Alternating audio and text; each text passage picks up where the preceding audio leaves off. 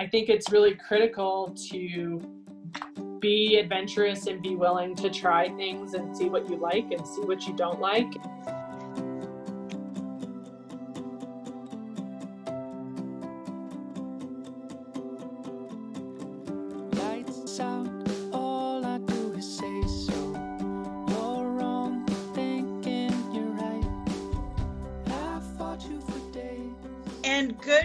Friday morning to everybody listening.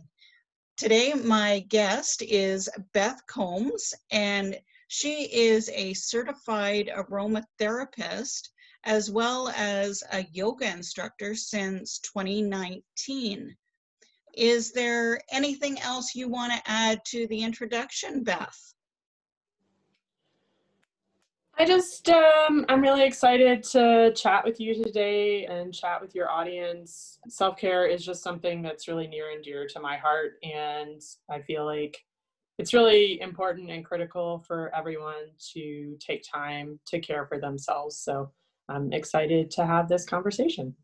Awesome. Now, you've been practicing yoga for approximately 10 years, correct? Yes.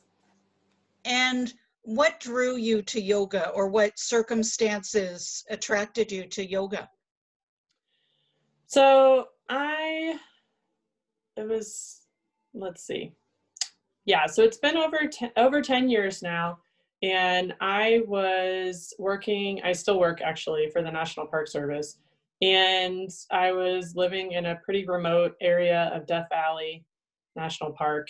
And finally got my first permanent gig and I had heard about yoga for a long time um, to help deal with stress management. And I finally like went to Target, bought a yoga mat, and found a like morning and evening yoga practice DVD from Gaiam.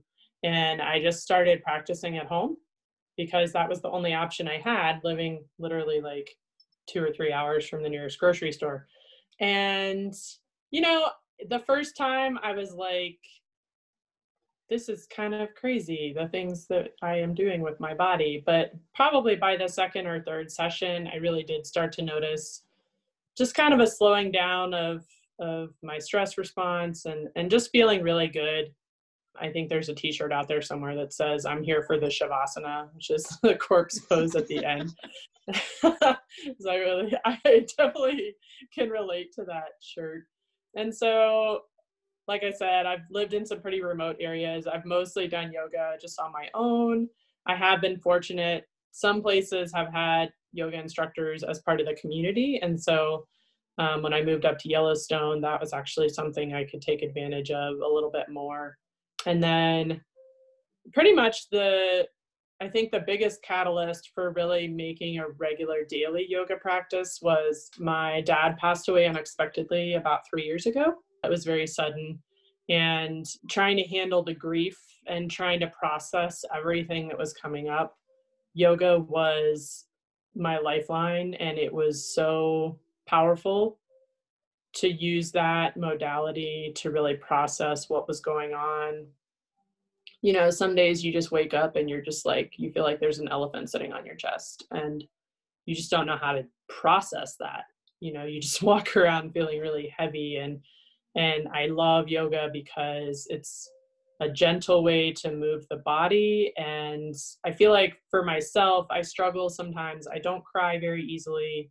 Sometimes I have issues trying to express myself emotionally and I feel like it can get stuck in our bodies when we're not able to process that Completely. effectively. Yeah, exactly. And so yoga has really helped me to do that. And I think through that process is when I decided that it had been so helpful for me to use yoga pretty much daily that I really wanted to become a teacher so that I could share that with others and especially living in again living in remote areas so now i live at the grand canyon and they don't they didn't have an instructor when i got there and so it's been really nice to be able to support my community in that way and especially just the stress and the overwhelm that people are experiencing especially with COVID right now. It's just been a, I just feel like it's totally a blessing to be able to offer that service to other people.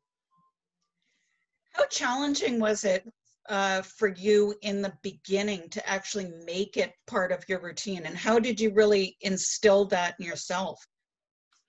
You know, it's taken a long time, and it pretty much was just giving myself permission to do the things that bring me joy. So I feel like most of my life I've really been a go getter and been somebody who's really achievement focused and has struggled with just the idea of play and just enjoying life for the sake of enjoying it and not necessarily having to be productive all the time. But I think as I've kind of opened myself up to show myself a little bit more self compassion, it's been a little bit easier to allow those things into my life that are bringing me joy, bringing me increased bandwidth so that I can really be present in my life on a regular basis. And since I know that yoga is one of those things that does that, you know, I do try to get up a little bit earlier each morning to make sure that I'm able to make that practice. But I I feel like, you know, yoga, so the, you know, the kind of the translation of yoga is to yoke the body, the mind, and the spirit all together. And I find for me that doing a, some kind of practice in the morning before I really start my day really helps to set me up for success. So I've just made a point of trying to make sure that I make t- I make time for that in my day because it's important to me. You know, we all choose how we spend our time and our days even when it feels like we don't and I totally understand that feeling because I go through through it pretty regularly. But you know, I make the choice for myself when I choose to step onto my mat. And yoga, it doesn't necessarily mean a full hour long practice. I usually do about 20 minutes in the morning if I can. Some mornings are more hectic than others, and sometimes it's three or five sun salutations, and that's all I'm able to fit in, and that takes five minutes. And sometimes it's sitting on my sofa and breathing. That's yoga too. You don't necessarily have to contort yourself into pretzels to, to do yoga. It's really just the act of taking time for yourself and connecting with your breath and your body.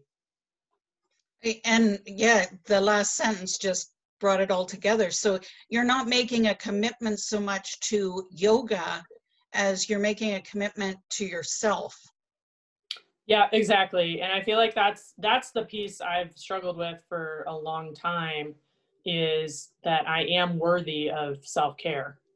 And I feel like I need to like carve that in the wall, you know, or put it up in the bathroom because it's just something that I have to remind myself of regularly. I feel like sometimes I've really struggled with self-worth and and so it's been hard to make that commitment but i think re- when i recognize the worth of myself is when i'm more able to make the capacity to to do those things that that help care for me the best i can.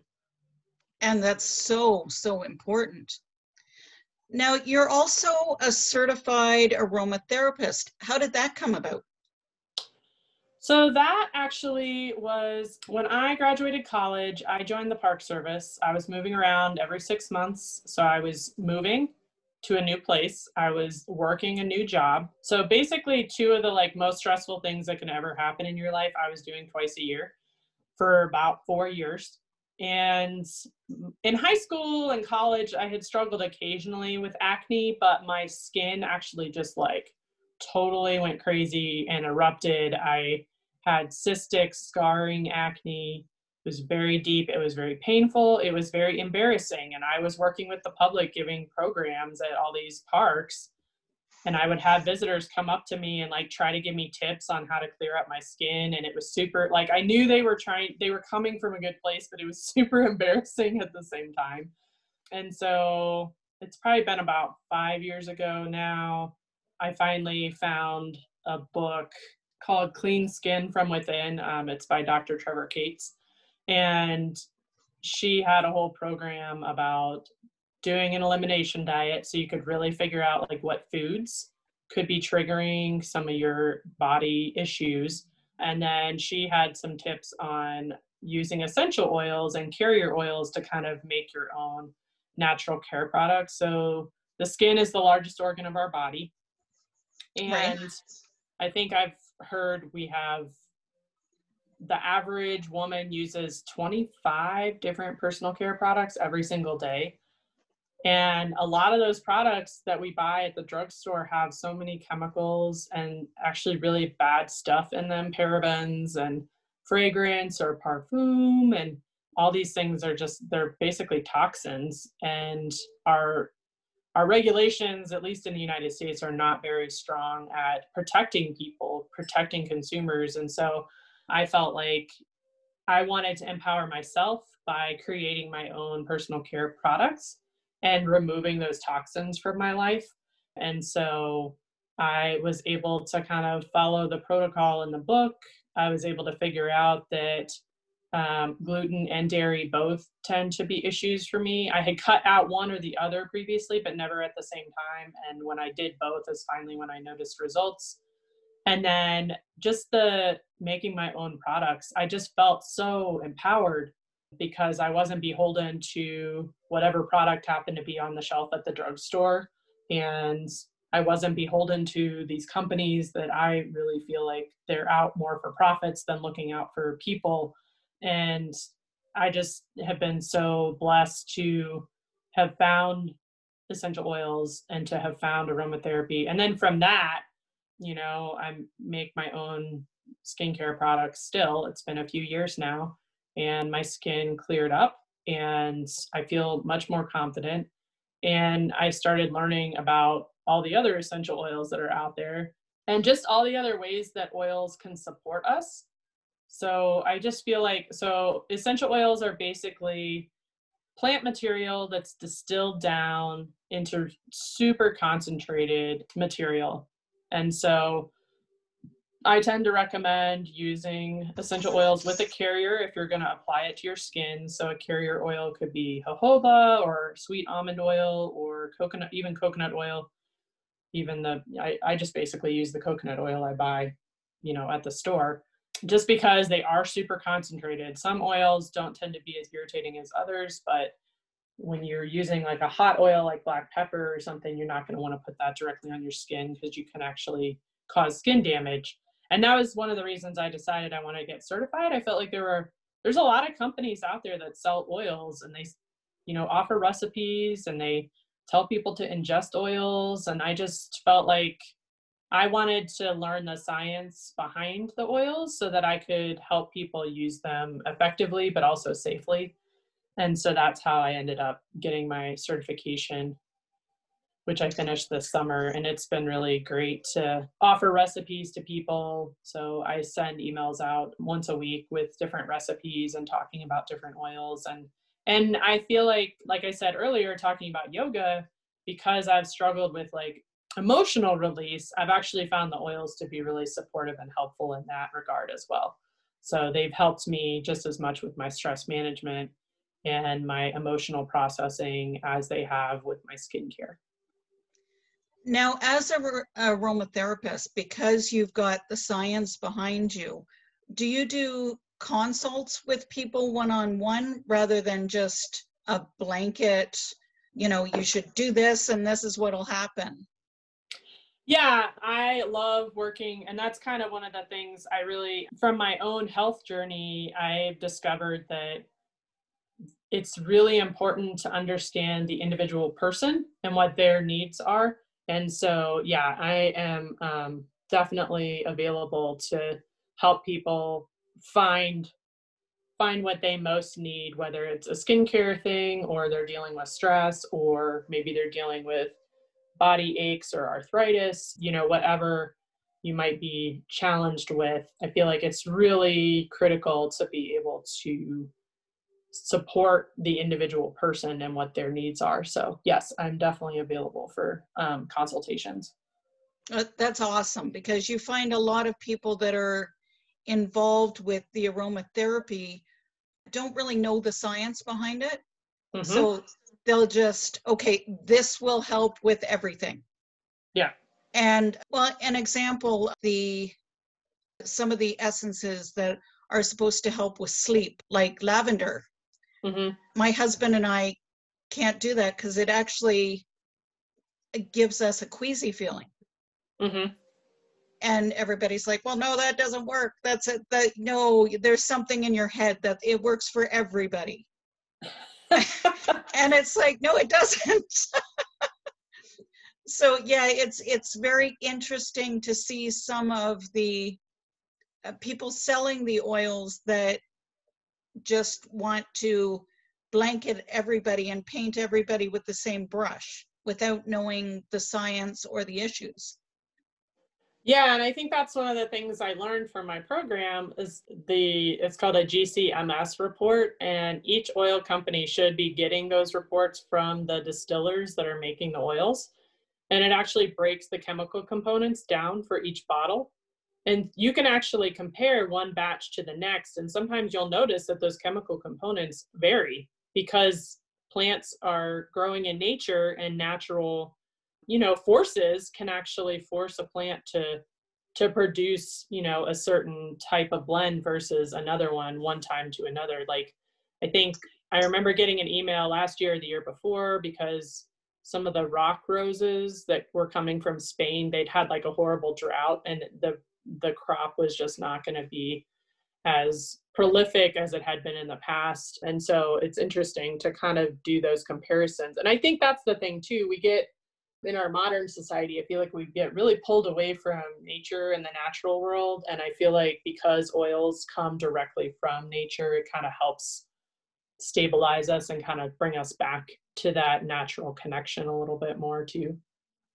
now do you make any of your own oils or I do not make my own essential oils. I make my own blends. So the company that I buy my oils from is called Aromatics International, and they're actually based up in Montana.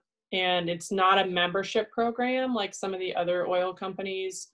If you want one bottle of lavender, you can buy one bottle of lavender, and that's fine. They actually make they make their own lavender that they grow on site, which I actually love. It doesn't have sometimes I feel like the lavender that I get from Bulgaria, it has like this bitter kind of after finish to it. And this is a lot smoother. I really love it. But yeah, they work mostly with small growers. It's mostly organic oils. So I just feel like the ethics are really there. And then they provide the GCMS reports um, as well. So you can really see like what you're getting in each bottle. so it's it's almost like each growing area has different components to it Yeah, and I think that has everything to do with what kind of soil the plant is growing in, you know, what are the rocks that are around there, and then just like what are the what's the climate that happens to be affecting how the plant is growing, you know. I think anybody who gardens or anything like that totally understands the idea that like, you know, the weather and everything can really affect how your crops grow from year to year. So, you know, it kind of it causes the oils to vary a little bit because they're natural components and that's you know that's what happens when you grow out in out in the real world I, I love that you brought that up because a lot of the times when you're buying essential oils, people don't differentiate between where they're grown or the company they buy from, or it's just this oil. I'm looking for a lavender oil, it doesn't matter, and they'll go for either the name they know or the cheapest blend or if you're looking for essential oils, what are some of the components you should be looking for or asking the person selling them? so um, i would definitely say you want a gcms report and i can't guarantee that the ones they sell in the drugstores like maybe you could go online and look those up but i'm not completely sure. If they don't provide them i think that's a clue that you know they're not willing to show you what components are actually in that bottle and i feel like that's always a red flag for me. And then if you've already got a bottle of oil, or sometimes, I mean, with COVID, they probably don't have samples out available, but another really good test to see if your oil is adulterated because that's one way that they'll cheapen the cost of the oil is they'll put like maybe a little bit of the real oil but then they'll just like add some other components to like kind of make it smell similar.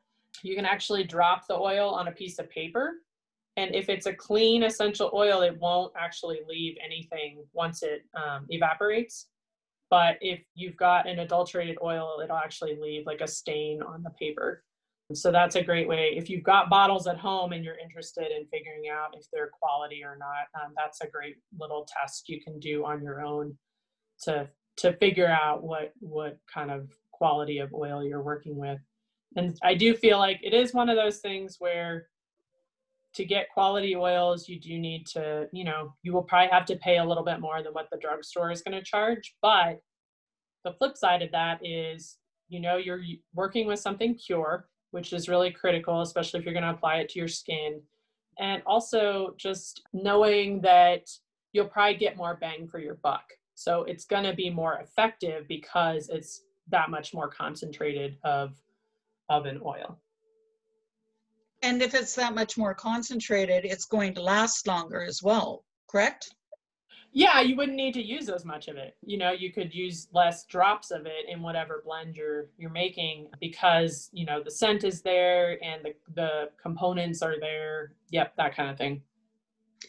Now is there a starter oil that you could recommend for somebody who's feeling really stressed right now and just needs to relax a little bit and and be able to get their thoughts together so I was I'm laughing because you you had mentioned how you have a hard time with lavender. That is one of the ones that we usually recommend.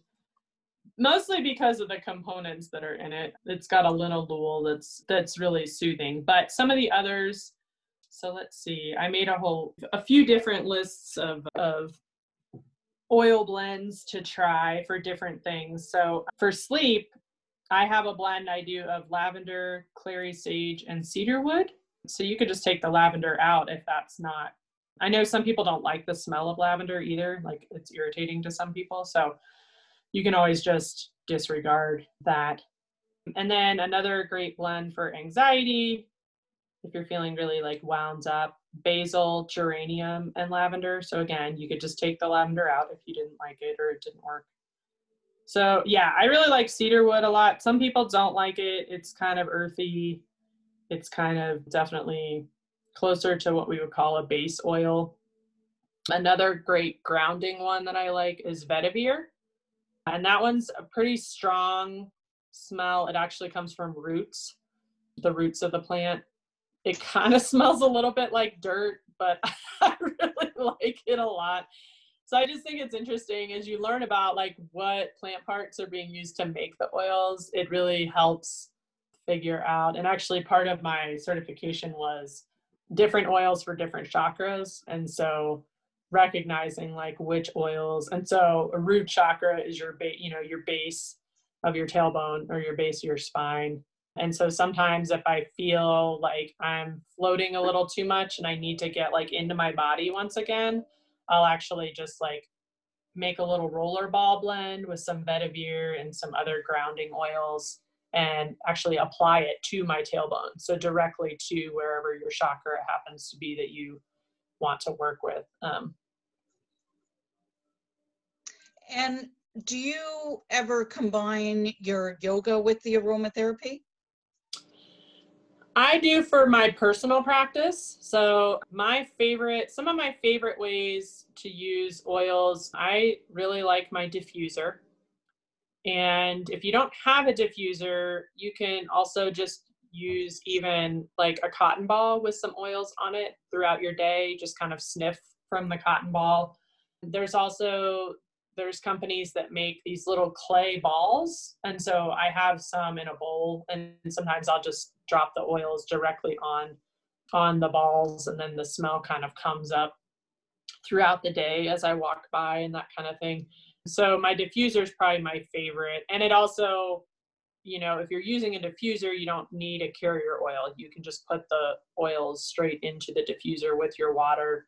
And so that's my favorite way. And I like it, you know, there's a lot of like those plug-in scent things that people use in their houses. Those things are super toxic. They have a lot of bad chemicals in them and it's a lot of fake fragrance. So especially this time of year, you know, people want like warm pumpkiny smells and like apple spice and you can make that with essential oils. You can make those blends. You know essential oils because they're pure you're just not getting exposed to all those other toxic chemicals at the same time. And you can set it like my diffuser i can do an intermittent spray every 30 seconds for up to 12 hours or i can just do a continuous spray for six hours or however long i want to keep it on for. And so that really just kind of allows the scent to kind of be throughout the my apartment here. I'm doing a temporary detail up in Utah. It's pretty tiny, so I can run the diffuser and pretty much smell it anywhere. So you have to, depending on where you want to put your diffuser, you kind of have to decide what size room the diffuser works in. And a lot of them will tell you like square footage wise, like what it will cover.